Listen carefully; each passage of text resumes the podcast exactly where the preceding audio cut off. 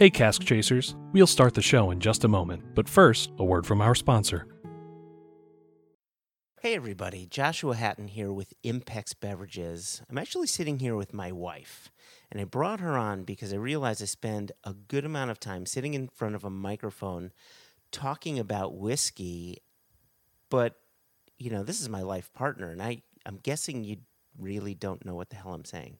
Mostly I do not. That's correct. Yeah. So if I said, you know, hey, we're Impex Beverages and we import Kilchoman and Penderyn and Port and Glenallachie and like what does that when I say that what does that mean to you? Well, you're speaking English. I know that much. Mm-hmm.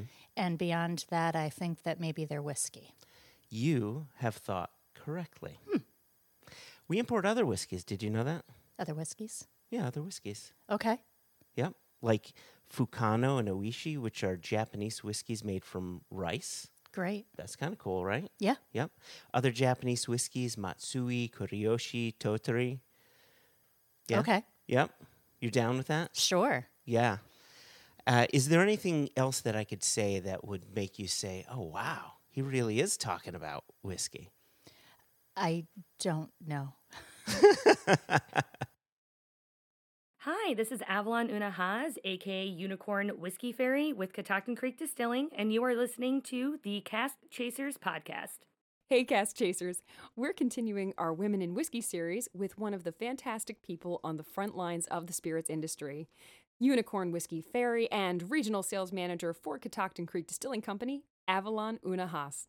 So pour a dram and settle in. This is the Cask Chasers podcast.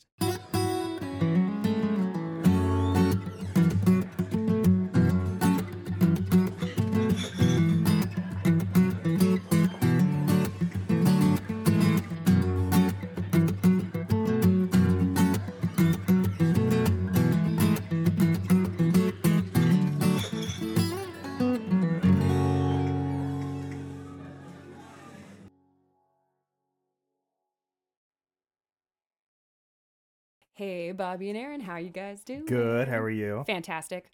I am also doing well, thank you. I'm doing way better than Aaron. That's true, he is. so. He's had more to drink than me already, so. Oh, well, that'll be the jump that's, start. That's that. Well, what are you going to do to get better than Bobby? Drink more? Uh, yeah, it's the only thing I can do. how do you? How, how are you? How are you able to be better than Bobby Bird? Just drink more. All the bottles are near you, so it's like That's almost true. They are. impossible They're, for you they're near not. me. I'm. I'm. I'm being reserved. I've been Mm. handed a bottle of water and a towel, so that's what I'm holding now. So I think this like is like a boxer getting ready Yeah, to empty, or enter the ring. a lot of sweat, but I'm gonna Yeah. get in there. I'm gonna Yeah. do my best. So, that's so, good. you That's know. good. And we have meatballs in the studio I know. Hey, over here, and they're pretty the Italian good. stallion Yeah. they are pretty entering the whiskey ring. That's what's happening right Yeah. now. This is a meatball show now. It is. It is. Well, I need you guys to be at your best because we have a special guest with us today. What? Where? I Who? know. I know. It's hard to see because we're actually in person in the studio, which is very exciting. What? So, for our Cask Chasers podcast listeners, I would like to welcome Miss Avalon Una Haas, Regional Sales Manager for Catoctin Creek Distilling Company, Unicorn Whiskey Fairy, and all around super cool human being. Avalon, welcome to the show. Hi, it's good to be here. Very, Is very it- happy to help you. It is. No, I got whiskey in my hand, surrounded by good people, and meatballs, most importantly. Yeah, that's right. Got my meatballs. So you're a you're a huge. The reason we got you on the show, yes, you work for a great whiskey, co- whatever, blah blah blah. But you are a huge meatball fan. Like Yes. I'd say 50-50 post whiskey and meatballs. Is that accurate? Yeah, I had meatballs last week at some point. Maybe twice. I can't remember. It's hard to keep track. There's just a lot of balls. I d- all over. just flying all at you. Who hasn't been there? right. I felt so. We so we had meatballs ready for you because we saw that. What if she hated them and it's now an obligation? People just I would have assume. left. I would have just left. I'd be like, do the tasting yourself. This is She's a like- disappointment. Mm-mm. What Let if me you get guess, you made- shipments and shipments of balls from plenty of fans from here on out? Like this. Yeah. is Oh my starting to god, happen. that would be my dream. You guys heard the challenge. all of the meatballs need to go to her. That's actually happened to me once. I had somebody uh, send me a care package from the meatball shop in New York, flash frozen, big old bucket, like popcorn bucket of meatballs sent to me, and it was amazing. I need to Yeah. say more things I like online. so start. Let this be a listen. cake, more cake. God, I love cake. Oh, so much. Puppies, all of the puppies. Flash frozen puppies. No, Oh, no. Oh, that's I'm darker sorry, than. Sorry. Okay. We were having such a nice time too. That's, Wait a that's what I'm here for. The That's what I'm here comedian for. Fluffy doesn't he have like something that he loves a lot and like fans would it was like donuts or something Oh, like they would always Oh. bring him food like every time. yes, yes. I don't remember what it is. I can Well- only hear the high pitched voice in my head that he uses. And there's the band, the Kraft Macaroni and Cheese, um, the Bare Naked Ladies. So the Bare Naked Oh, Ladies, Yeah, yeah. they have a in Yep. one of their songs they say Kraft dinner. So people Mhm. will go to their concert with Kraft macaroni and cheese and throw it at them Yeah, on stage. yeah. Amazing. what about Chickadee China, the Chinese chicken? That's a messier thing to say. It's a lot of Less stage friendly. yeah, it's a lot of clean. It's really you got to at that point you got to think about the after crew that has to sweep that well, up. if I'm ever on stage and people want to throw meatballs, just put them in a plastic bag. There you go. And little cook 'em. Ziploc. Yeah, kick, I mean, I can always cook them. Just, you know, ah. meatballs. Just throw them at me, just in a bag. You just heard not it here at me. first. Throw your folks. balls at. I'm here for it. As long as they're in a bag. Right. Wrap them. That's that's the biggest takeaway from that. Wrap your balls. so we're off to a good start. I would say so. Nobody's going to be able to guess how much whiskey we've had so far. It's really not a lot, actually. no, it's not. I Just- just got here. Everybody keep listening. It's gonna get worse.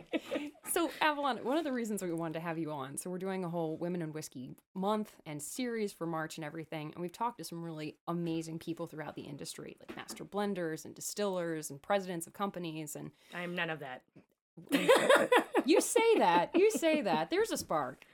No, but we, I remember um, my first time actually getting to know you was on a Cask Chasers virtual tasting that you were leading, which was fantastic. And there was just so much personality and just love for what you do presented in that tasting.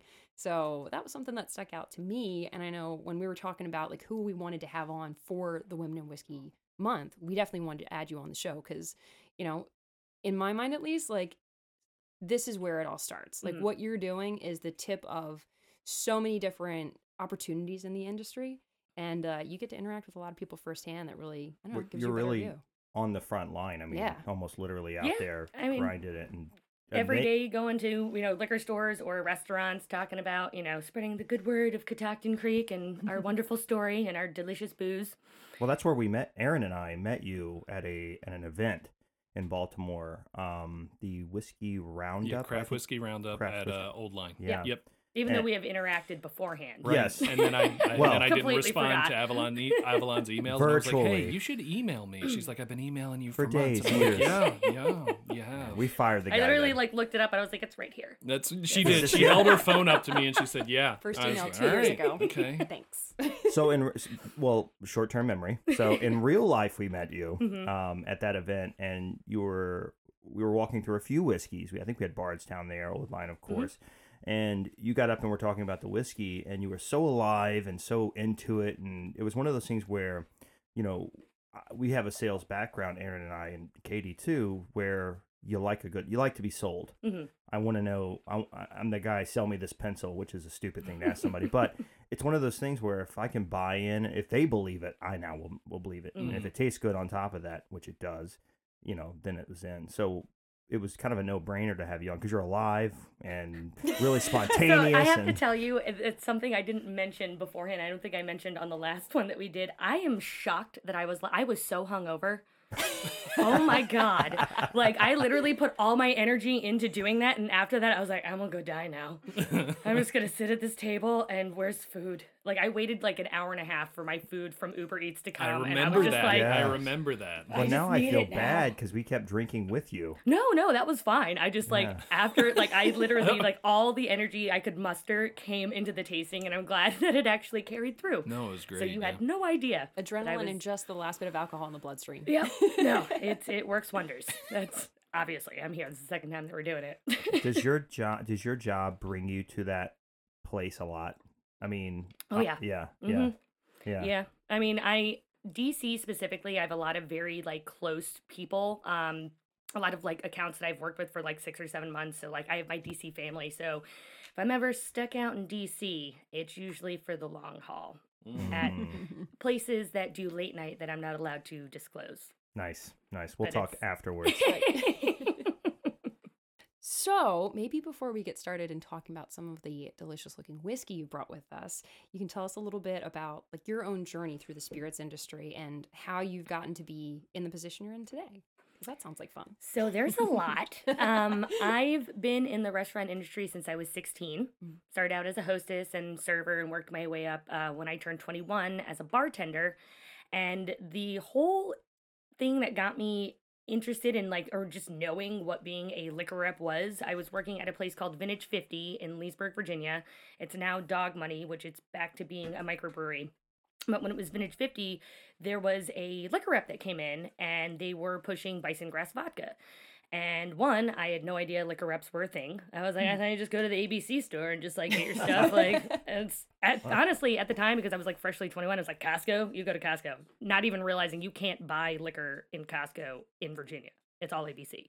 So he pre- presents us with the uh, the vodka, and I'm still freshly 21. Vodka is usually like was my go to at the time and just telling me the story or everybody the story about how you know this specific vodka is there's only you know 11 families that are certified to harvest this grass that only is produced in this area of poland and just like really cool stuff and i'm just like this is fascinating. I want to do that. That's a job? Yeah. So i ended up getting approached by a um a guy named Eddie Bauer, not the Eddie Bauer, a Eddie Bauer. Great leather. I mean, just quality seats. he worked for a company called Executive Wines, uh, which I'm not quite sure is around anymore. And he approached me about selling. And he's like, You know more about wine than the average 22, 21 year old. So, you know, if you want to start off with dope. Did that for about six months or so. Unfortunately, realized I was not making as much money as I should have. Mm, They got me very green. mm. They saw me coming a mile away. Yeah. So um, after that, I had worked for a tobacco company. No, wait, no. Yeah, wine. And then I went to a nightclub called Iris Lounge that's no longer around. Used to be the old E Cities in Tyson's Corner. Mhm. I was the members only cigar lounge manager. So that, that comes with a lot of stories. That I place was can imagine. there was a dance floor. There was three bars, a pool hall, and upstairs there was a catwalk to a closed-in members-only cigar lounge. The uh, people that I saw coming through there, the amount of mistresses and just people of all walks of life. Um, so I did that. for about- Obviously, you're going to name them in order. Oh, unfortunately, With descriptions. yeah, I I met a couple of you know high heads, and I was like, eh, if I probably can't mention their name, they might come find me. Yeah. Um, but I did get to meet one of the princes of um Nigeria. The real one or the He one that keeps. sent me There's an like a bunch of them. There's a bunch of them. He ended up getting very pretentious and threw up all over our carpet. That's what I do when I get Yeah. pretentious. Right. Like, Yeah, Did you ask him where he got all his money from? I How'd you make your tried money? to not have a conversation with him as much as possible because he was just like fl- just doing his you know big man thing, and I was like, okay, here's your drink. You're cut off. He's like, but I am the prince. I'm like, well, dude, prince, you can't hold your booze. Sorry. Um, but I'm going to say that every time I get to. I'm the prince. I don't know why he says that now, but it's really annoying. From Laird lairdship to prince. You're just you're skyrocketing there, buddy. Keep growing. um, and so after that, I worked for a tobacco company called B and B Tobacco that's still around. Uh, and then from there, I worked for Southern Wine and Spirits. And then from Southern Wine and Spirits uh, in Virginia, I worked for Hop and Wine, which is a beer and wine distributor in DC. And then left them, opened up my own company part time, was bartending at um, a sushi restaurant called Sushiria in Georgetown and uh, Cactus Cantina off of Wisconsin. And when I wasn't there, I was peddling Double Cross Vodka, Old Busthead Brewing, and George's Bloody Mary mix. And at that time, it was say like November of 2018. I was like, yeah, still not making as much money with all these hours that I'm working. Mhm. And this was literally a thought that I had in my brain. Never said it out loud, didn't talk to anybody about looking for anything new. And like Big Brother was listening into my brain. I get an email from Lauren, um, who was the GM at uh, at Catoctin, who's now left but opened up Buford's Biscuits in Leesburg. Amazing. Should definitely go. Um, she reached out. She's like, hey, so you know anybody who might be interested in this position? And I was like, been listening to my thoughts? yes. Get out Yes. of my head. Me. Mhm. And so I had a phone interview with Scott, uh, who's so Scott and Becky are the owners of Catoctin. Scott does mainly all of the um, the book work and you know making sure we make money. And so had an interview with him for about 30, 45 minutes. Next week came in another 45 minutes, given the tour, and literally offered me the job on the spot. Wow. That's awesome. Yeah. So it's been a long time coming. So I'm now 31, started at 16, and all that happened in between. That's that's that's an impressive resume. Right.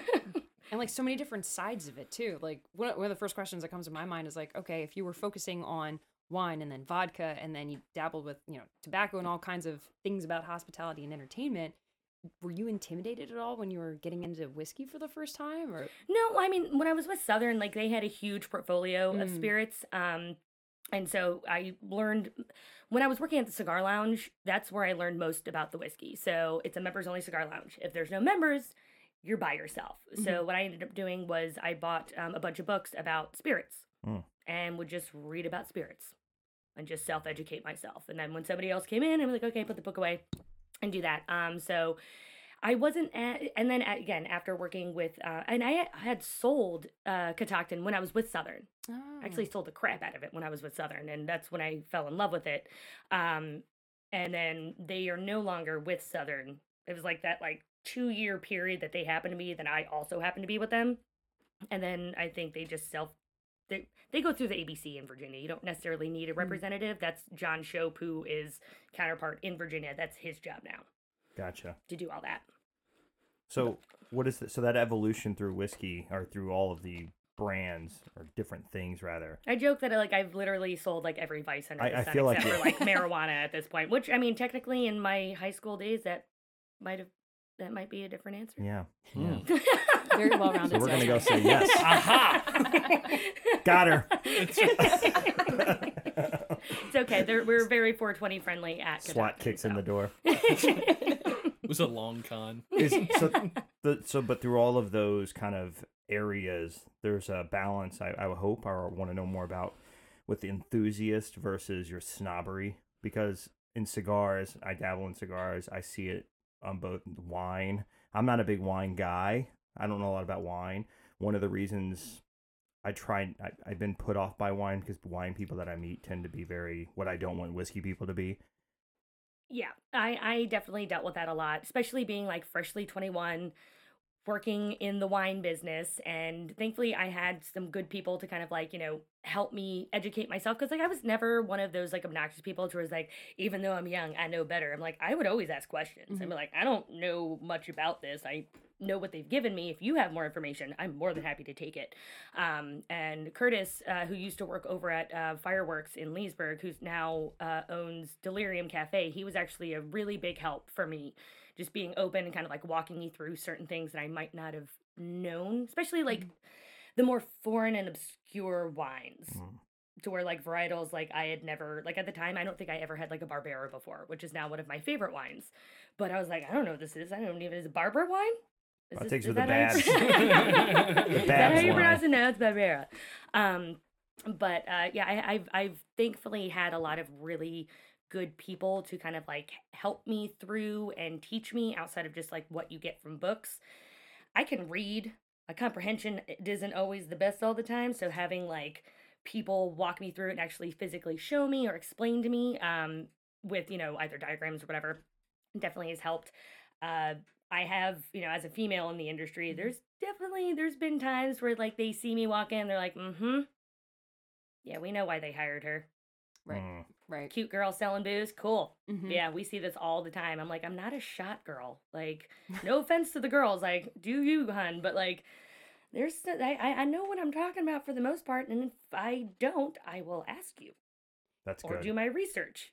Do you remember if there was like a specific point where m- maybe it was even one of the first times that you had a conversation with somebody who kind of saw you in that capacity and then you started talking to them about whatever you were selling and maybe saw a dawn of realization or a shudder of fear on their face?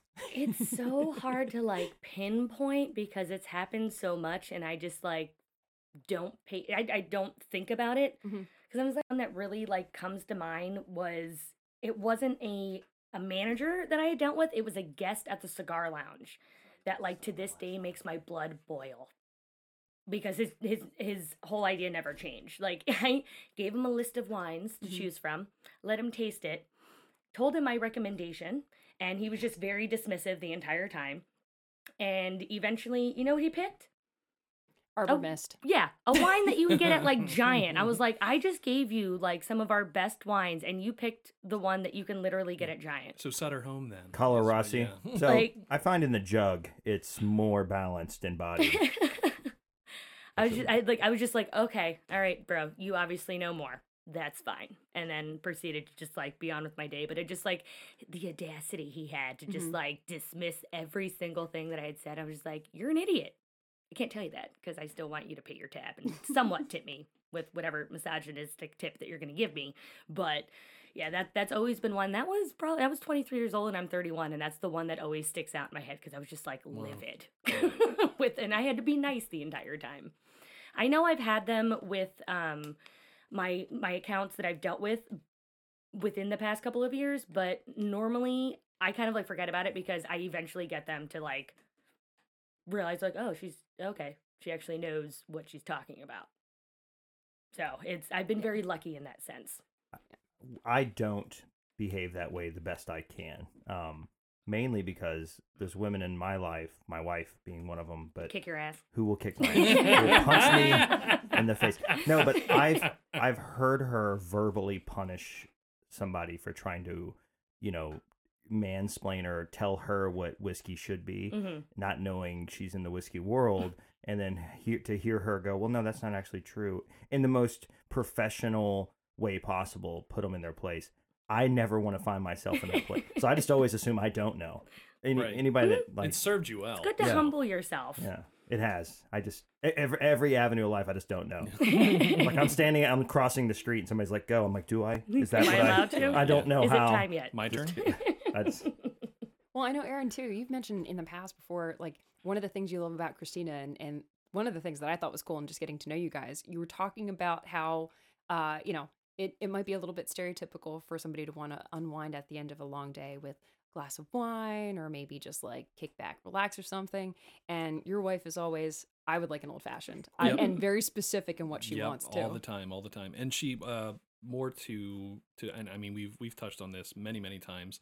I very often will just she she'll just say bring me a pour or something. You know, she'll have her old fashioned then she'll be like bring me a pour or something and I'll bring whiskey her a with or whiskey on the side, my kind Right. of lady. so so she'll drink it and at 9 times out of 10 she'll identify it and our whiskey collection is no small collection. nine times out of ten she'll identify it or she'll say okay it tastes like this this this this and this and it's like i'm reading freaking like whiskey advocate magazine's review of it and i'm like yeah that's exactly what that is so i we, we've talked about it i mean it, even on a on a scientific genetic level women are just better at tasting whiskey at No, you had it right. Good You had it right. man. that sort of- Cheers Women are just better. We're I, I- better. I, I didn't have to say Hey, on a hey. genetic level just like it was the beginning of a long list, I'm sure. welcome, welcome to Let's count the women are just ways. Um, but yeah, and I mean, it's Bobby and I are lucky enough to sur- have surrounded ourselves with, I mean, people in general, but specifically women that know their whiskey, that you know are very much into it, that have thankfully been able to show us, you know, it's in such a way that we are hopefully, you know, not misogynistic and not well, all just these always sort of keep in mind that statistically, women actually have a better shot. Guns, I'm talking. Yeah, yeah, That's yeah, always- no, no, hundred percent. We're I better have a whole other than story most about men. I was wondering why you brought that. Just wanted to throw that out there for any of the guys who are like, oh, they don't know much about whiskey. We're like, well, if they don't know about whiskey, they probably know about guns. That's so true. That's true. Keep that in mind. Well, do you guys want to get into some of the whiskey that we brought? man. And Yeah, get into it for the first time, talk not, about uh, it. not second class. this is my, my third pour. Yeah, t- oh, Uh, Does everybody have some before I pour myself? Yes. I do, yes. Okay, I'm gonna re-pour myself a little, little scotch. can you refresh my memory on what you've poured us first? So the first one is our Roundstone Rye. It's our 80 proof. Um, so we do 100% rye whiskey at Catoctin. So I'd mentioned um, Scott and Becky are the owners. Scott it, it was a tech guy who had a big love for whiskey, just not so much his job. Uh, and so him and Becky, his wife, who's actually a chemical engineer, took a trip out to uh, Ireland about 12 years, I think going on 12 years ago now. I just kind of get away from it all and just, you know, take a little vacation. And uh, after touring a bunch of the distilleries and drinking a lot of whiskey, dr- uh, Scott had the drunken aha moment. He's like, wait a minute. He's like, my wife's a scientist. She could totally make whiskey. I love whiskey. Hate my job. We're opening up a distillery. And Becky's like, all right, like I can make some bomb ass whiskey. Just make sure we make money doing it. He's like, okay. So yeah, yeah, money, money. so he threw his life savings into it, and now we are actually Virginia's most awarded whiskey. Uh, we do 100% rye to stay historically accurate to the area. So George Washington out in Mount Vernon, rye being his uh, whiskey of choice, we wanted to stay accurate to that. So we source most of our whiskey out of two farms in Virginia and one out of Pennsylvania. Um, all of our barrels are either going to be a mix between, it's all single barrel, so it's going to be either Virginia oak or Minnesota oak. The um, 80 proof that we're having right now, it we I don't know which one it is, if it's Virginia or Minnesota, but it's going to be a single barrel of either one. Um, one of the main things that kind of sets us apart being a Virginia rye whiskey is we do not chill filter.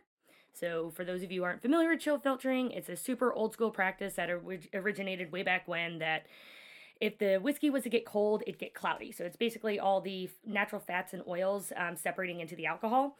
And they'd look at it and they're like, oh, we don't like it. It looks dirty. So, they'd filter it out. Well, if anybody knows how to cook, we were making meatballs today. The pork in in uh, the meat on some of the meatballs, it, it adds for flavor. You want those natural fats, and fats adds and- those oils that equals flavor. So we like to keep that into the whiskey.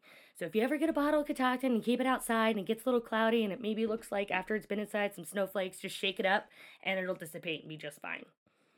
So after, what- how do you guys feel about the whiskey? I'll jump into notes because I don't care. Um, I'm getting I'm getting uh, almost like a maple on the nose, um, like not not quite a syrupy maple, but Mhm. like the the smell of like a maple branch maybe burnt a little bit. I was gonna say honeysuckle. Yeah, I, It's could- I could see that too. Yeah, Like a mapley honeysuckle. well, the nose is super light. yeah. Um, it's it's not it's not powerful, and Mhm. that's not necessarily in a bad way, but it's really super Do you have light. enough whiskey in your glass? Yeah. Yep. never, never. Here's the bottle. It's it's floral, so it's like um you know it, it, you got to lean into it a little bit more. It's not punchy in the face, but I like that. It's subtle. The then you taste it, and the flavor is like a it's a bomb. Mhm. Um, and I had an and it's funny you talk about what you ate that day or whatever. This morning when I was um cooking meatballs, um, which I started in the morning, which is a nightmare. Italian mothers all over the world, thank you. Yeah. Because now I understand why you wake up at you. four in the morning to cook dinner because it takes.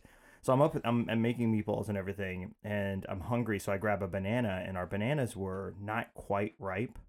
So I, I said I'm just gonna have one. So Mhm. I had one, and it had that sweet, but also that bitter, kind of that bitter you get from um like a like if you accidentally bite into the shell of a of a nut or something. Mhm. Okay, yeah. Mm. I don't mind that. I, I mean this in a totally good way. I get that from that. A very sweet followed Okay. by this really nice bitter bite to it, which I really dig.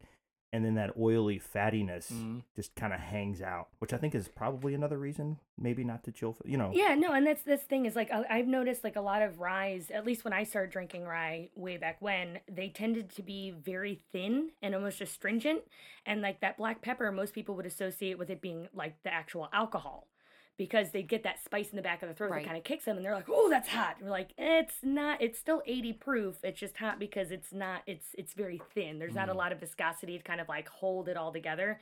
And I find ours because we do not chill filter, you get a nice good mouth feel and Yeah. nothing really attacks your palate. It I'm- just kind of like lets it go through. I'm so glad that you said that too, because when I was tasting it, so I, I got some vanilla on the nose and I was like, this is this is nice and pleasant, right? But the thing that really stood out to me is as you taste it and kind of let it wash over your palate, I I got kind of like a mint and almost like a clove taste Yeah, to we it, get right? that a lot. hmm And so it was really nice. Like I love when you have a complex whiskey that kind of separates those flavors. So you kind of get the lightness of, you know, something like a mint, but then Mhm. you still keep that sweet, risky, risky. Wow, it's hitting. Uh, Frisky whiskey.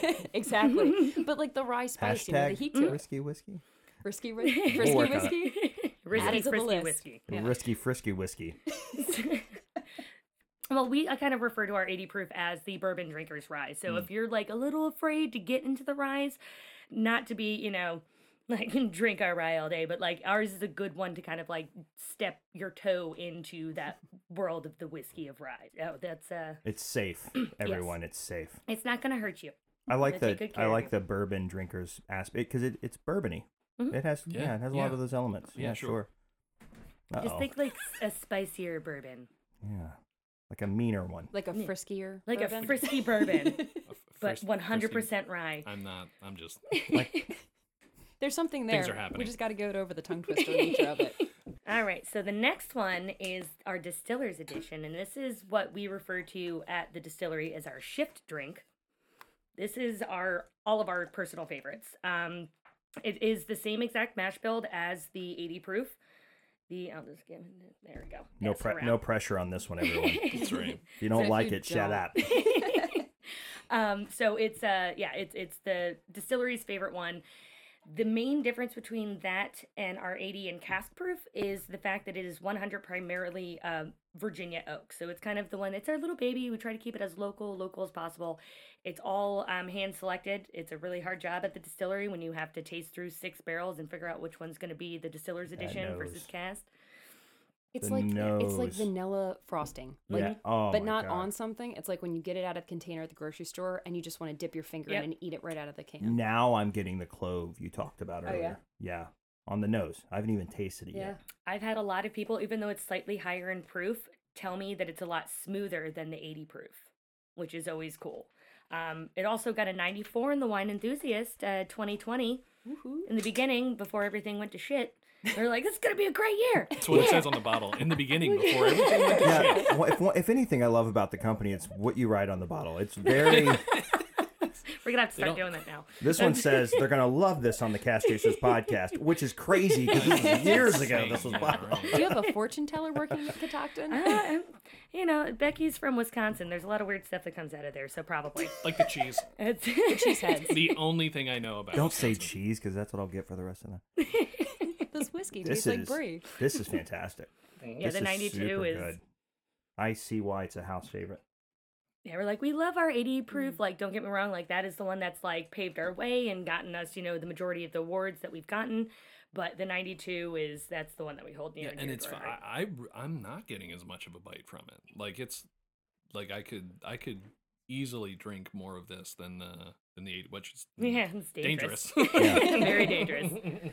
It's really well rounded, Mhm. Mm. and I mean, We it, find that the Virginia oak definitely helps at that 92 proof Mhm. and it just mellows it out. And you still get that nice spice, but it's not aggressive. It's got a It's- it's got a really nice depth to it. It's I um and part of that is you know just you know the the heat of just drinking a whiskey, but it, it almost times really well with sort of it um Kind of like how it opens up your unwrapping on on your tongue Mhm. and then you it's it's warming you on the inside at the same time. I, So I like so I the, so the eighty it was like smelling the spices you're going to use to bake with. know. Mm. This is the Like cooked the finished product. Yeah. together baking spices. Yeah, it is. like a little bit of even like burnt sugar almost, but in a good way. Yeah. Like when it's supposed to be like a creme brulee. Yeah. Yeah. I was just gonna say creme brulee. So, so I'm super interested in. I learn we learn new things all the time, but it's ironically the second time I think we've had the conversation about wood in American. We just finished our cask series where we talked about um, different cask wood where it comes from, and then we just had a conversation with somebody about American wood and coming, you know, different flavors. Mhm. You know, obviously European wood, you know, tastes different than American, but then in America, wherever that oak is grown is going to make is going to yield different flavors and compounds, and it's just crazy. But there's no Right, such thing as terroir in whiskey. Yeah.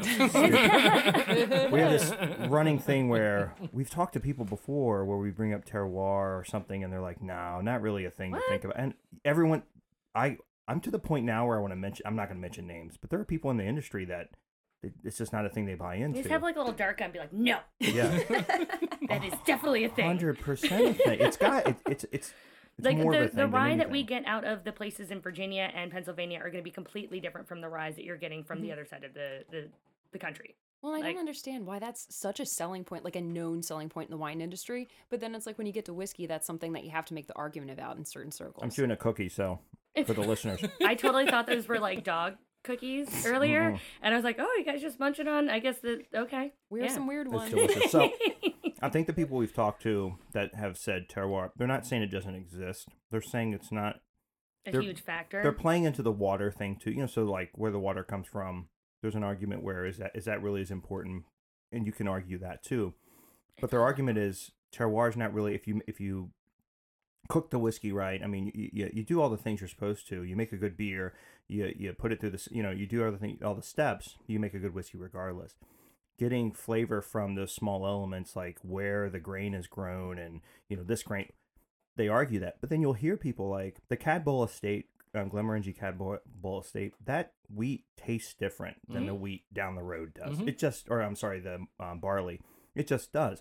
This Virginia oak is going to taste different mm-hmm. than right. Yeah. It just So the does. Minnesota oak, like the the oak that we get there in Minnesota, it's cold. So like the wood's gonna be a lot denser and Right. less porous than say Virginia. Like it gets cold here in or around here, but it's not gonna get as cold as it does in Minnesota. or Texas. I was gonna say Texas. Are they making barrels now? I don't Because know, you they know the negative two degree weather Yeah, can make for some booming great. opportunity. Mammoths walking around.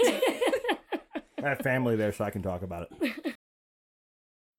Hey Chasers, Aaron here. I wanted to talk about our sponsor, Wilderness Trail Distillery. If you want a great whiskey without the fake legends and made up history, try some Wilderness Trail Fine Kentucky Bourbon. It's made by master distiller Shane Baker and fermentation expert Pat Heist, who you've heard on the podcast, at their distillery in Danville, Kentucky. They make a wheated bourbon, a high rye bourbon, and a Kentucky grown rye whiskey. Wilderness Trail is offered in bottled in bond or cask strength. It's non chill filtered, and the mash bill is on the side of every bottle, so you know what you're buying. This is real information. Not some magical recipe or who Shane's great great grandpa is. I'm telling you, keep an eye out for Wilderness Trail in your favorite store. If you happen to see a barrel pick or special release of Wilderness Trail on the shelf at your store, grab it. It's not going to last long. If you want more information, check them out online at wildernesstraildistillery.com.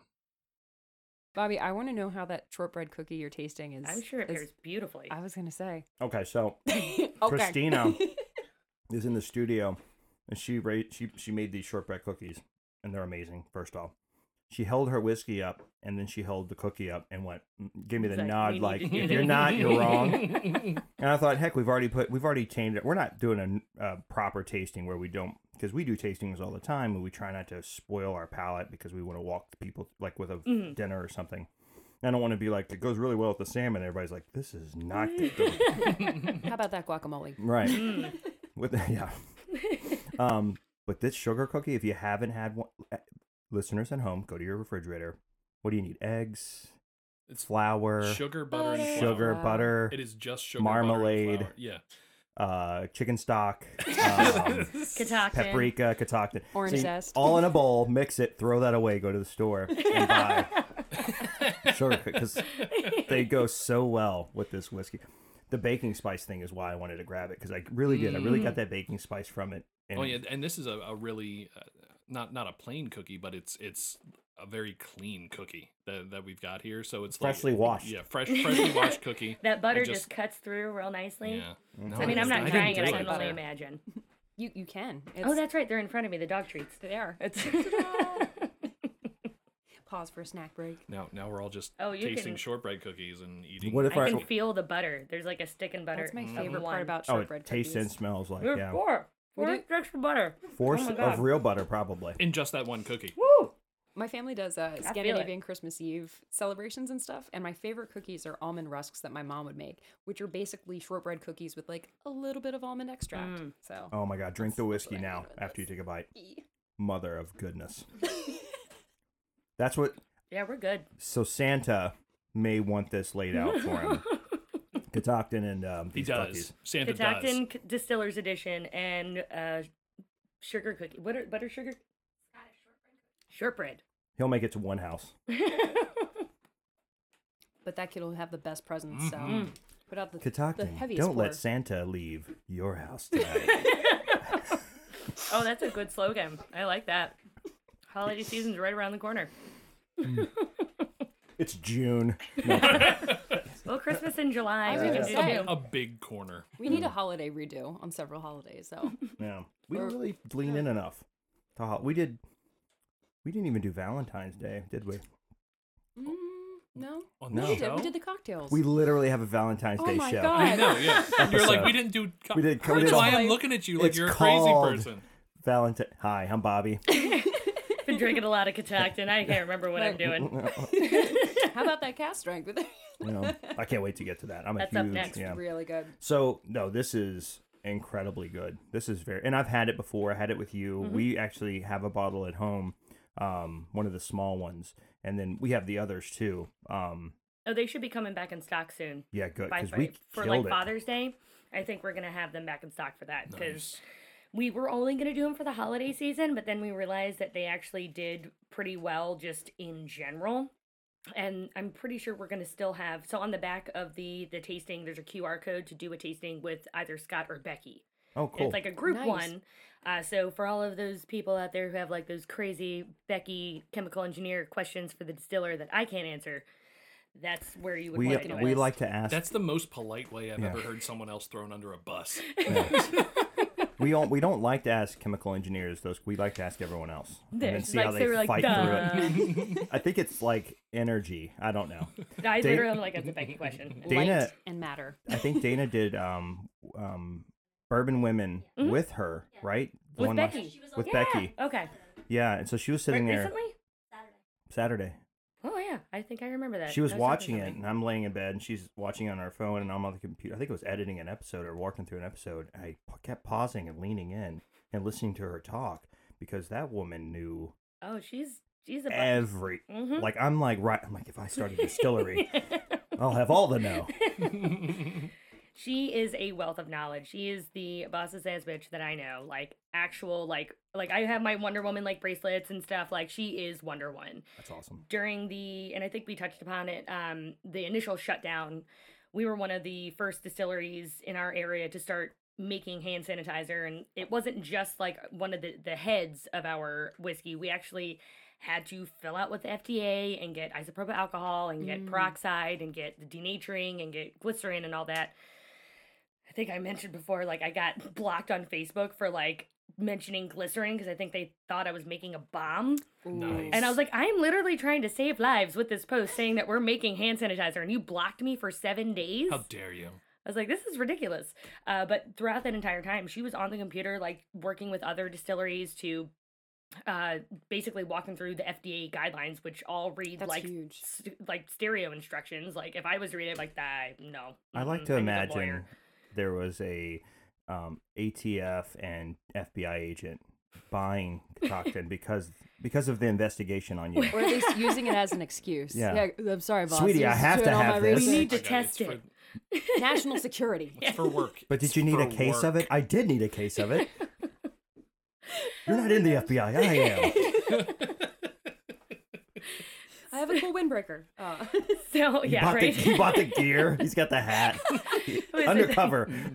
Oh God! Oh, I was just uh, Andy from uh, Parks and Rec. What was it? Yeah.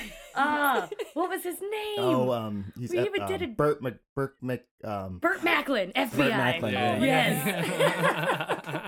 I we did do a Burt Macklin. We did a Parks and Rec episode when we did our um, Netflix and cocktails, but unfortunately, we did it in the distillery, so the fermenters were going, and we didn't have mics yet. So all you heard was Oh, "Rah, rah, rah, rah, rah," as we're like trying. I did the. Um, I was dressed as Ron, Ron Swanson. hell Obviously. makes sense. I did a lot of drag Yeah. in all of the uh, the the shows. I was just like, I'll be the dude. That's fine. And so we did the like, I want all the eggs and bacon that you have, but instead we switched. it. I want all the catoctin that you have, but nobody could hear anything because the fermenters were in the background. You know what that sounds like? A dress rehearsal for another Yeah. recording. we thought about doing it again. We might bring it back. We might because we're we're coming you up on. do you need extras? I, I'd tune in. we we I would would, definitely. I would 100% sit there and drink whiskey while everybody. I mean, be helpful. In character. Aaron, yeah, yeah, Come it's on. my character. This whiskey, Mm, my God, yeah. Our cask strength 116 proof. Drinks like 115 per proof.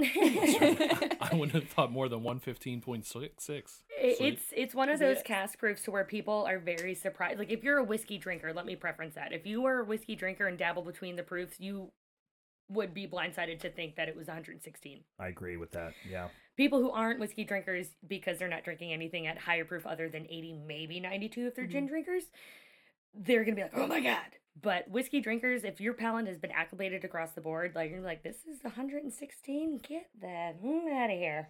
I remember that was one of the first things from the tasting I mentioned at the beginning of the episode. You know, when we were talking about the cask strength, Mhm. about how quickly it just goes right by, right Mhm. down the hatch, and then before you know it, you're like, oh, that was pretty strong. and when you're when you're doing so a tasting, you, you you take a second look at the bottle. You're Mhm. like, Wait did a second. I Like, what did I actually? again? So I swapped them. For the li- for listeners, you know, a lot of times people assume or they they kind of parallel ethanol, high ethanol with cask strength. But in reality, sometimes you get a low proof whiskey that's cheap or not made very Mhm. well. You'll get more ethanol. Yep. A really well made cask strength whiskey, a good whiskey, a good quality product, you're not going to get as much of that ethanol because all the flavors have been do what they're supposed to do and the flavor and the oils and all right. Uh, I'll yeah, let her explain because she Well, knows uh, way more. well, it just has a lot to do with the fact of like where you're cutting the heads from the hearts from the tails. I've known a whiskey uh, that's relatively local to where they don't cut any of their tails, Ooh, and it tastes like poison. moldy pencil shavings. Mm. It's not good. My favorite. Yeah. Yeah. so like I like I, I bought it. Oh no, this was out of Pennsylvania. It was uh I'm not gonna say which one because I don't want to offend What anybody. town? No, I'm just kidding. I don't know rhyme the town. It was uh it was in Pennsylvania and they I like normally I'm like I can drink most anything and I bought it to like as a salesperson it's like oh there's one on the shelf I make room for my whiskey to go on the shelf bought it took it home and I was like let me try this I was like oh my god this is awful maybe I can shoot no couldn't even shoot it Yeah. it was that awful and you know I always mention again you know Becky being a chemical engineer and just you know she at this point is so talented with just how to make whiskey and just her nose. There's been times to where like she letting the runoff come, she's on the phone with like a senator or something, and she just like smells it in the air and just boop boop boop changes it and then walks away. Is And- superhuman yeah, power. That's It's it's insane. And of course, you know, she tastes eventually, but she can just at this point just by the smell of like what's happening. Um, so yeah, the hearts are the, for those of you who don't know, the hearts are the stuff that you don't want to drink. That stuff will make you go blind. That's what we usually use to clean our distillery. Heads. Heads. Would I say hearts? Sorry, yes, heads, heads. the Say it again. say it again. Say it we'll again. edit it out. The heads are the part that you don't want to drink. That's the stuff that we actually use uh, to uh, clean our distillery with. So the hearts are the good stuff that we throw into the barrels, and then making sure to cut from the heads to the hearts, and then the tails, which you can drink them. They just don't taste all that great. Kind of like an old dirty sock that you could drink, you just don't want to. I could listen to an mm. entire podcast episode of Avalon just describing what tails taste like. moldy pencil shavings, moldy old. Socks. I don't want to. I don't want her to do a tasting on good whiskey. I want her to do a tasting on bad whiskey. Right, Let's just buy just a lot of like- bad whiskeys. and- This tastes like a sponge. I'm gonna go into that more. You're like, have you ever had that sponge that you like washed your meatball pan with and then let it sit overnight? You should and then your cleaned that. dog got it. That's what it tastes like. I get that. I get that out of this. She's really good. That's not what Kentucky tastes like, by Is the that way. the finish? That's a finish. Um, but so the uh, for us, what we use for the tails because you can repurpose them. We actually use we redistill them three times, taking out all the off flavors and oils. He's done. Thanks. Sometimes he just makes up his mind. He's like, I'm done with people. He's like, right I now." thought you guys were gonna bring me in on the conversation. but No one's pouring me anything, huh? Cool. Um, what was I talking about? Oh, the gin. Yeah, so we take out those all flavors and oils, leaving a neutral spirit. We could have easily done a vodka, but we've all been to a liquor store. There's enough vodka out there. I think we're set. Uh, and there's no reason to even at this point compete with Tito's. Yeah. Like they've kind of cornered the market brilliantly. Um, so we decided to do a gin. So our gin, it's primarily like it's new American style. So it's not going to be like super Christmas tree, like to the face. You're going to get more juniper on the nose and on the palate. And Bobby has mentioned that like it's one of the few gins that he actually enjoys because Yeah. it's not super aggressive with that juniper. It doesn't taste like a pine tree. and so I think. I think sometimes whiskeys bow too much into that, or whiskeys or spirits in general bow too much into that one flavor note. Like you're gonna get molasses from a bourbon, right, or vanilla, let's say. But then sometimes you drink a, and that's really the, you just get punched in the face by it, and that balance, or that complexity is kind of just gone. Your gin, they're it, it- it's balanced. It's it's the flavors there, but I can help. I'm not a big um fennel. I don't like that because fennel has that that taste, right? licoricey. mhm. But my wife will make sausage and peppers, and Italian sausage has fennel in it, and then she'll put fennel on the on the in the dish too. It works because Mhm. it's just enough not to be offensive, but it's it does add that note, uh, and then your gin does that for me. Had it for the first time at that tasting I talked about, and I was super scared because it was on the table. You're like, no, I'm like, I'm gonna, and she you're standing Like, right there, gin, and I I'm don't like, want it. I can't throw it out. I still have to like them. I was like, well, here, I'll just drink the soap water. And then I drank it, and I was like, oh, crap. And I looked at Aaron, and Aaron was like, because he's the same way, and he was drinking it. And I saw his face like, this is good. And I'm like, one of us is lying. like, what wizardry is this being gin? Yeah, and then and that was the whole kind of like idea behind it is like Becky wasn't the biggest fan of like a London dry traditional like Tanqueray or Bombay uh, type of gin, so she's like, let's do like a more approachable gin that's like a little bit more dynamic to it, and it's not more like one sided. So people still like on the nose of it, you're like, ah, it smells like juniper. I'm afraid, and then you try it, like, oh wait, no, it's fine. It's nice. Yeah. yeah. Like it, it ta- like I always tell people think more like botanically driven vodka versus like what you would think of like your grandfather's or grandmother's gin. That Less tree sap. yes, Can we? Yeah. Can we? So let's talk about gin for a minute, really, because if you're a distillery, especially a small distillery or even your bigger distilleries, you put whiskey in a barrel, you have to wait, and you have to have a product to sell. So a lot of places do make gin to keep you know money coming on Mhm. the books. Through that process, you now have an art. I s- there's an up. There's a movement in the gin. I mean, Oh, you're going to see gin just be the next thing. I mean, it just kind of is and will gin is a product that's blowing up in the United States, and it's it's I think it's a pretty de- if made well. There's a, Mhm. there's almost a I guess a uh, craft gin movement too at that, and co- that's it, cocktails it's been slowly moving there for the past couple of years. Um, so much too where there's now like gin bars opening. Uh, there's one that oh god, I'm gonna I can't remember if it's like peach and duck and peach, goose and peach. I hope Sounds so. delicious. Peach and duck and peach and goose and peach. Turducken and peach. Turducken and peach. There it is. they just opened in um in DC over near like Barracks Row area, and I feel awful because I know that they're going to be carrying Catoctin. I can't remember their Do you want to look it up? Yeah, take a minute to look it up. Um, but they are opening up a gin bar. So they're and it's I think it's going to slightly like change over. Uh, not Duck Duck Goose. That's Baltimore. Well, and you, you you also see a lot of a lot of whiskey enthusiasts, and then you'll see a lot of gin enthusiasts, and they're very much of similar minds and the way they talk about the spirit and all of that as well.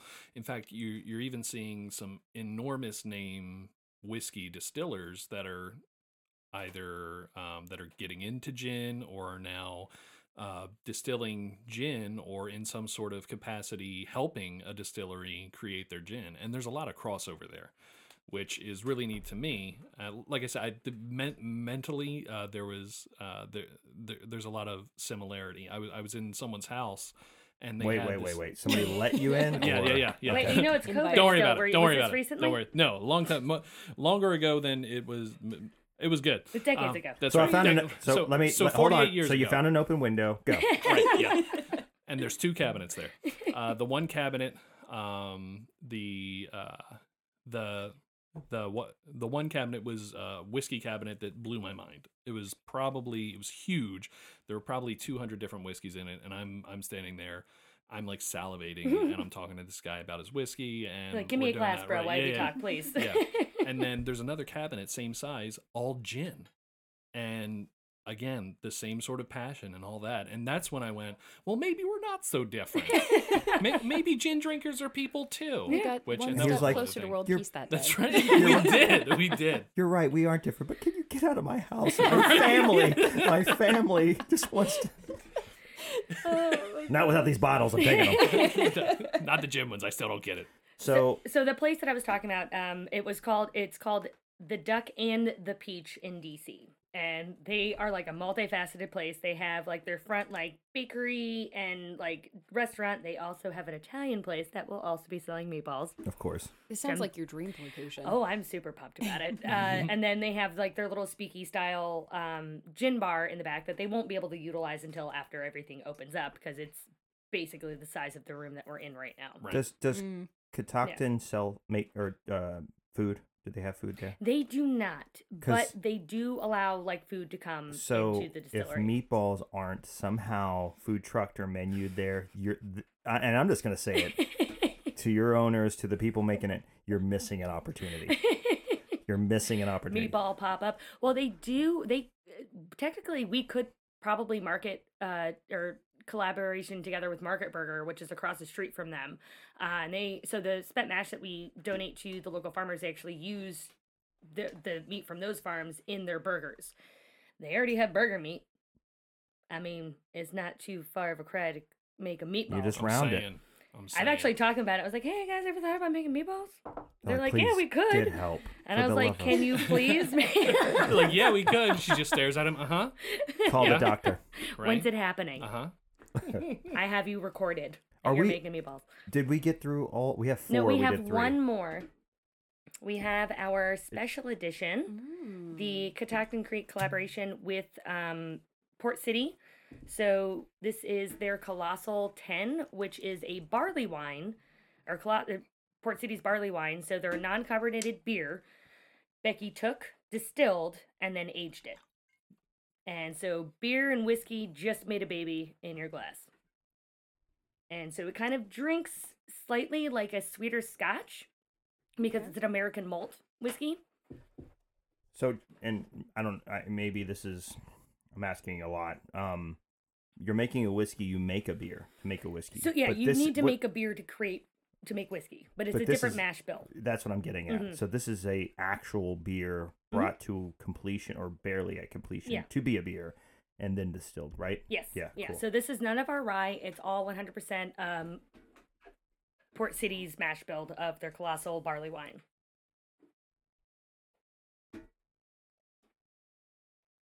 Now, as we I had to finish the rest of my other one to go pour it on there. So super super tasty. So it's it's crazy because my boyfriend's um, stepdad John is a loves Scotch. He loves him some Pappy. He ended up buying four bottles of this and would prefer to drink this over his Pappy 12 year. His mom, who is not a whiskey drinker at all, drinks what was drinking wine earlier in the day, and we were playing cards. We basically went through an entire bottle of the Colossal that 10. amazing. We have a hardcore whiskey drinker, a not whiskey drinker, and we're all drinking. And my my boyfriend's not a big drinker either, and That's fantastic. yeah, Wow. That it tastes so much different, not just from you know what we've been tasting so far, but it's hard to So, put a category into. To me, to me, it. We're we're frantically passing this bottle around the around the studio so everyone can have a taste. We have 48 people in a studio. Um, all socially distanced. That's right. Um, but it. So I was I was nosing it, and to me it it smelled it smelled like a it smelled like a beer, but like a high ABV beer. That's all I was getting. I was just getting beer. I was like, okay, it smells like beer. I wonder what this is gonna taste like. But then the like the the taste, it's almost to me almost almost a little bit like uh like Scotch meets mead, mm-hmm. almost. You know, so there's something I dig. Two things. One I need help with, and one that I'm liking. There's a yeastiness mm. going mm-hmm. on, mm-hmm. which I really dig. Um, which you get from like a like a new age. Like if you homebrew a beer uh, and you bottle yourself, you get a yeastiness, which I I like. It's not, and I don't. I, this is over. I, it's not carbonated. This is not carbonated. There's no carbonation. it is whiskey, American malt whiskey. Yes, but there is a carbonated flavor thing going on in a good. You know that Yeah, like Carbonation a little has a little, flavor. little, little, little tingle yeah to it. Like the mouthfeel little maybe. airiness, the bubbly of it. Yeah, yeah, yeah. It's it it it almost has like a you could soda this. You could make you could put it through like your soda It maker. well, it, And it would be- i was just sitting Don't here tempt thinking that this good would make a fantastic highball. This would Yeah. make a really good Oh highball. yeah, that's Mhm. a good call. This is a whiskey that a on its own is superb. Buy a bottle right. You leave, leave our group if you don't buy a bottle right now. right now. If you're We'll in wait. Virginia, uh, they still have some at the distillery. Um, Pier- I'm trying to think who carries it right now that has an online store. I don't know if Pearson's in DC does, um, but once it's gone, it's gone. So this is a one-off. oh no. Yeah. So if you want to drive out to Purcellville, Virginia you to go have to pick up a the bottle, group there's 'cause- plenty of it. You they will hold it for you. They have no problem. They just can't ship it into Maryland because Our- of the laws. It's worth a road trip. Our Yeah. uh, sound engineer, uh, Dro, is he doesn't make a lot of movement. He kind of stays in the background and does a killer job. But he just had it, and he mimed to me. I don't know if that was a cartwheel or what that was. His, like he did six ba- in his face. He did six backflips and a. Yeah. So My God. I'm not saying make your way down to get it, but uh, but make your way down to get Make it. your way down to get it. It- So it's gone. It's that's it. So it's not gone yet. The Oh my. distillery has some. Prestige, our distributor, still has some, and we're selling it in. trying to think who just bought a couple of cases. I think Wagshal's in DC just bought some. I don't know of any places in Maryland right now. The only place is Frederick, and that would be Ye Old Liquors. They might still have a bottle of the um, Octomalt that we did with Beltway Brewing, and maybe their farmhouse ale. So it was an IPA. Oh, I love an a farmhouse ale. The Yeah. IPA tasted like if you took like Bell's Two Hearted and like cooked it down and added booze on top. Like it was super cool. So I have had um, a few of uh, whiskeys. I mean, um, Painted Stave out of Delaware. They do one that's very similar. You gifted me one that I re-gifted to somebody else. Yeah, you're welcome. Yeah. Whoever got that. Aaron, with all his heart, gifting me one, and then I gifted it not because it was bad. I just get givey when I'm drinking. I just hand things that like it's for you, buddy. He gave it There back. you To, he go. gave it back to me. He doesn't even know. I give out kids. I, I just want kids. Here's this one. You can have this one. Dana's like, that's ours. like oh, is it? But you can still have it. But um, you know, if you can't get this one, if you're listening, you can't get this one. You can't find it because it seems like it's hard to find. You're not going to lose with any of them. I mean, she is your team. That team is obviously passionate about you. The science. I love that she's an engineer. I love that she's a you know you know the science is there and they're putting all the math and I imagine the mad scientist you know writing on a chalkboard and all of that, which is probably not what's happening. But um, it's all there. But really, good whiskey comes from good passion Mhm. and I've I've met whiskeys that have been made by really smart people that just were okay, but when their passion, their heart, and their love for the whiskey, what they're making is there, you taste that. And this is this is somebody this is a whiskey being made by somebody that gives a shit. To be candid, I think it's somebody that's willing to take some risks too, which is something that I always appreciate in the whiskey that we taste on the show because when when somebody can be led by that passion to Mm. try something a little crazier, maybe push out a broader boundary than, you know, somebody would normally think about, that's when you're capturing lightning in a bottle. you yeah, know? that's At good. At some point, I think they're gonna dabble. So we paired up with uh DuClaw because DuClaw Brooke. Brooke or Brooke Brooks, I can't remember if they hear this. Evan, I'm sorry. I know your name. He's the rep that I became really close with. So Unicorn Whiskey Fairy is my, you know, online persona. And Unicorn Farts is something from DuClaw. Awesome. So when I used to work for Hop and right. Wine way back when, um, one of my buddies who still work for the company, Zach, was like, "Evan, have you not met Avalon?" He's like, "No, why?" He's like, "Well, she dresses up in her unicorn onesies for a bunch of events. You do too. You guys should do something together." And I was like. Yeah, absolutely. So we literally met at Cafe Nola in Frederick like a year or so ago and uh, hit it off. Once his boss found out that we did beer whiskey, he's like, I want to do that. That's awesome. Yes. In Sign me up. And yeah. Well, now Everybody that Avalon knows has the same voice. Is my favorite thing. It's the same how we just go into They're like Chicago old- gangster Yeah, or like old Italian old or Jewish Chicago mother. writers. I want to do Hey That's right kid. Put some beer in that whiskey.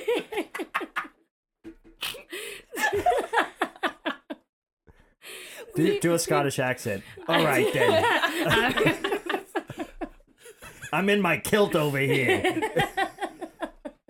Well, it comes from being New Jersey. It's really like the mm-hmm. only accent I can do outside of like North Dakota because I used to vacation there a lot. I Don't hear. you know? I hear a Yeah. little. I, can I say because I hear through this whole thing, m- small rewind and listen to it again. Plus, he gives us another download. Um, I hear. Listen to it on another platform, Yeah. please. I hear small moments of some accent, and it, it there was a bit of a soda there. Yeah, it's a, Yeah. a little mid, little touch of the Found it. Midwesty. It's it's because I've worked with so many different people and I pick up on accents yeah. and just whatever makes sense with certain words that I like, it love just it. continues. I Mhm. So it's it. like a hodgepodge of of You're accents that I collecting have. accents per word. Yeah, yeah, literally per like word. it's the work of a sociopath, really. I can blend in anywhere. So I'm, I Yeah, not to talk about whiskey again, um, but Ew. Where are I'm- we? I, I'm I'm going to again because I'm I'm just sitting here with basically the finish of this one that we just tried. I uh, it's I think it's been about two minutes since I took a sip, and it's just it's so it's so nice. You know, it's got this. so, I like sorry that to say, it gutter, like, like, Yeah. nice. nice. Yeah. Mm. Uh, I'm just touching his kids chest while he's listen to saying this. that that's right. That's right. Um, Kids listen to this show, Aaron. Calm down. they should not. um, but no, it's so it's warm. It's got that you know what what we what we will you know sometimes call a Kentucky hug, Virginia hug, I guess in, in this case, and it's got this sweet but not too sweet, almost like an oatmeal with honey sort of thing going on on the Mm. finish that just sort of lingers there, and I'm digging it. So the bar, so the I actually uh, got a, a case of the barley wine, of the actual beer itself, and tasting them back to back is super cool because like that honey, because it's a barley wine, but it's not a super sweet barley wine. It does have like that nice uh, little, just enough hops in there without it to making your teeth hurt. Yeah. Because we've all had those before. You're like, I didn't know that I was gonna drink a dessert beer until it hit your mouth, and you're like, mmm. Should have had a thimbleful of that Yeah, instead. exactly. Um, so theirs is super well balanced, but like once you distill it down, those nice like honey flavors and what you're referencing to come through in the beer. But the only thing that doesn't really come through is the true hops Mm. that actually happens in the beer. So it just mellows it out a lot. It's one of those we killed it, right? Did we kill it? Yeah, it's. I mean, I got another bottle in the car. So. Yeah. I, That's what you think. I didn't want everybody to know that. I was gonna like a drug deal at the because you know. Um, I was gonna go to the Do back I of the car. Yeah, yeah. Open the trunk like mafia, like like somebody I had walk this- out the studio a and you just bang me over the head like, get her keys, You know we're recording. get the this. bottle. I don't care anymore. It's only conspiracy at this point. That's Um, So fine. here's the here's the beautiful thing about recording and then also editing. I go back and listen and I go ooh, and I delete it. So I, don't, I can say whatever I want. I'm I'm fucking immune. Okay. oh. it's all right. We're still I'll- PG 13 if there's only one. I'll hate myself later for that. What just happened? No, but when you there's killing a bottle and you're like that was great and we have a social media Now account. So yeah, th- sometimes it sometimes you kill a bottle and you just you kill the bottle it was good and you move on. Sometimes you kill a bottle and it's like it is sad. You're like that was so good and it's gone.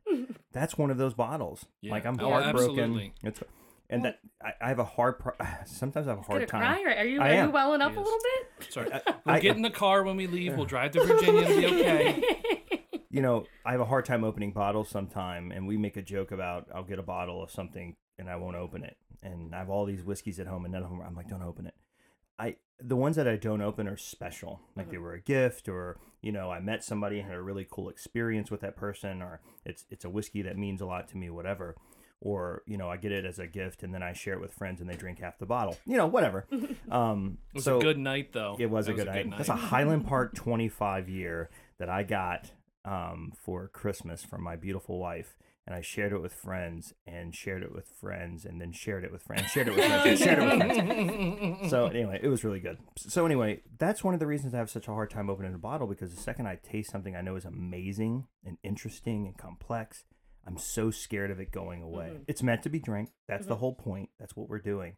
But that's one of those bottles that it was so good. I'm like, now I'm sad. It's kind of like the action figure paradigm, right? Like you you Like, want you to wanna keep it play with it? prestigious, yeah, but you want to take it down and actually, you know, enjoy it. Ah, yeah. You know, Yeah. but it's. I'm glad we opened this box. Yeah, yeah, it's Yeah. worth it. I'm Yeah. glad it was almost empty when we got it. well, what I always like re- recommend for people is like even if if you've tried it or haven't tried it before, especially if it's a one off, always get two bottles. Always. One to play with, one to put on the shelf. Right. And you know, eventually like in your older years, you're like, that was really good and I have somebody that can actually appreciate it and they're not going to drink all of it because once you get enough of a whiskey collection, you got a lot to choose from. yeah. So we're like, we're going to dabble here and then we're done. And then we're Yeah. going to go to the next one. I said we're done. We're going to put it moving lock on. and key. Yeah. Yeah. No, Um, drop it. yeah. When new whiskey people come over and they grab that one bottle and you're like, I think you'd be better served with something over Would you like this some shelf. Jameson? Yeah. Let's You ever heard of start off- Jameson? It's wonderful. Nothing wrong with Jameson. I actually really like Jameson. Yeah. I- Anyway, brought to you This by our sponsors.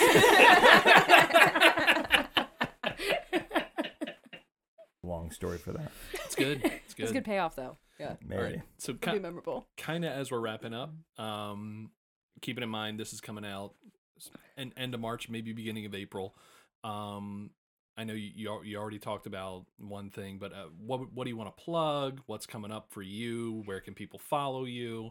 And all this sort of thing. Do your do your spiel. Take as long as you like. Okay. Well, uh, as for social media, I on um, Instagram I'm at Unicorn Whiskey Fairy, whiskey with an E. our new releases, I had mentioned the um, pear uh, Old Tom Brandy aged gin. We're also coming out with a really cool collaboration, I think in May with GWAR, the band. Oh, yeah, everybody perked up just now. Yeah. Um, in Richmond. So we did a private finish with them. It's a sugar maple and cherry finish whiskey. I have not tried it. I haven't even I've seen them the bottles naked in the cases because we are waiting on the labels to come to us with all their artwork. So we really I think we made like a little like, hey, this is what's gonna happen in February. And the amount like I found out when everybody else found out. So the amount of emails and like Instagram messages I got like, tell me more about this. I'm like, bruh, I literally just found this out when you did when I woke up just now. Because they were on like a cease and desist, like no Yeah. social media, anything until they all Like, I decided have a naked to. bottle in my hand. That's it. Yeah. Did So- GWAR come into the studio? Yeah, yeah, they were all dressed the, up in uh, their garb and everything. into the and studio. Into the there they are, Yeah. guys. they, they, were dro- they dressed wore the thing So it was funny. So uh, with John, a tie. Well, they all had ties on because this is a meeting. yeah, obviously. Yeah. So they came in in like all their costume, and John, who you guys had met on the um the virtual tasting, he was there just doing like normal stuff on a Monday, and he's like, "Is is our distillery getting invaded by aliens? Like, what is happening? Who are these people?" Like, he didn't make the connection until after, and like he goes up to Scott, he's like, "So, uh, what what's going on about this?" And Scott's like, "Don't worry about it." It just like goes back into the ether. Just like- That's a John's what a He's weird- behind a curtain. What a Like, weird job. and John's like, okay, I want to keep my job, so I'm not going to talk about this. And then once it gets released, he's like, so that's what that was for. Come to realize. So, Uh, yeah. So that's going to be a huge, huge release uh, once Square actually gets uh, labeled and out. What if he came in and he was like Monday morning? He comes in, he's setting up, he looks over and he sees him and he goes, "Oh, we must be doing a bottle of release with GWAR." Yeah. like nonchalant. I if it was me, I probably would have done that because my I'm not a big fan of GWAR, but my only reference to it and what I try to like remind people of if they've ever seen Empire Records, when Mark's eating the brownie and he's just like talking to GWAR, if I would have seen the costume, it's like, oh, it's GWAR. Yeah, I've been to GWAR Bar in Richmond. Whiskey with GWAR, that makes sense. Anyway, Yeah. Yeah, right. so are we still doing the meeting at noon, or is that just? In your mind, is John like typing on a typewriter for no reason? yeah, like, yeah. oh, it's GWAR. What are you, Clark Kent? So yeah, so that I think that's the next one. Later on in the year, we're probably going to be coming out with um the uh oh the DuClaw release. So they actually have their own barley wine along with a um a bourbon barrel aged stout that they did. So that's when Brooks was like, I want to do that. Those are the ones. There's the that... voice again. Those are the ones that he brought. And when you were talking about doing like fun and like experimental stuff, um, we might be playing around with unicorn farts. Nice. Say that again. Like want to play do. around with some I unicorn farts? can't wait. So we've never distilled a um, a sour before. So we have our little still. They gave us like four of the cans, and we're gonna try and distill them down and see what it they're gonna be like once we age them. So That's that might be be interesting. and Aged that's gonna unicorn be farts sounds fantastic. that's gonna be unicorn whiskey fairy. That's gonna be that's we I've already told them I was like that's what you're. It calling has to be. Unicorn right. whiskey Oh, fairy yeah. farts, Yes. and there's gonna be glitter in it, and my face is gonna be on it, and yeah. Like make a cartoon out of you. In Oh, your I, there's unicorn already onesie. one. Ah, Yeah, yeah, there- yeah. That's my that's my logo for my Yeah. uh, Instagram. Excellent. So that'll be Follow, follow, follow. Yeah. so I'm I'm excited to see when they you know start playing around with that one. this tastes like farts. I can't wait to say that. And my plan is at some point uh, down the road, I want to do once everything opens up, do kind of like a golden ticket thing for Catoctin Creek bottles. And if you get like a unicorn whiskey fairy token underneath, we are gonna create like a bar crawl for whoever wins it. Oh, that's that cool. sounds amazing. And then do like a distillery tour and then have a bar crawl of like whatever Cool. area of the places that carry Catoctin. That's really cool. So that's that. That idea came to me like before COVID Mhm. happened, and I was like, let me give it like a year, There's- and then a year and everything. There's people listening going, "What's a bar crawl?" I don't Yeah. Leave your Never house. heard Oh, such a thing. One of the things I do have going on right now is uh, in DC and in Frederick, Maryland. I have the Catoctin Creek uh, Women's Cocktail Trail. So a bunch of supporters of ours in DC. If you follow me on Facebook, or sorry, on uh, Instagram, you'll be able to see the restaurants that are participating in both DC and in Frederick, Maryland. Cool. Cool. So it's at a bar crawl because we can't do that anymore, but it's just kind of like a fun way to support women in the industry. It's most of the cocktails are made by female bartenders. I'm pretty sure Taco Daddy in Frederick, they're giving all the females 22% autograt tip for the entire month. That's Oh. awesome. That's Yeah. awesome. Yeah. Uh, just to kind of like, you know, since we only make, you know, whatever cents on a dollar from men over Yeah. the Yeah. years, kind of evening the Uh-huh. playing That's field. amazing. That's really neat. That's a cool idea. Yeah. Yeah. Good. I like So- I like how when we ask you like Avalon, what do you want to like touch on before we go, and then gives just a list. Here's of another things. podcast of like, things. I feel like I'm back just scrolling through all the awards on the Catoctin website right now. Welcome to episode four of Avalon. no, this has been awesome. Thank you so much for yes, coming on. thank you. We have to uh, we have to have you back so we can get farty with the unicorn farts. Yeah. That's I just want gonna to be be able fun to to say, say. that and not get frowned on. Never. We're not editing any of that out. what a great episode of non-edible material. All right, guys. Well, that'll about wrap it up for us today. Um, I hope you were taking notes about all the best tips for eating and finding delicious meatballs, learning how to pronounce things like frisky whiskey, and understanding all of the wonderful things about unicorn whiskey fairies and the good they do for us in the spirits industry. So, until our next episode, make sure that you check us out on Facebook, Instagram, and Twitter at Cask Chasers or on our website at caskchasers.org. If you like today's episode or have burning unanswered questions, hit us up at podcast at caskchasers.org. And remember, it's not about finding the perfect dram, it's all in the chase.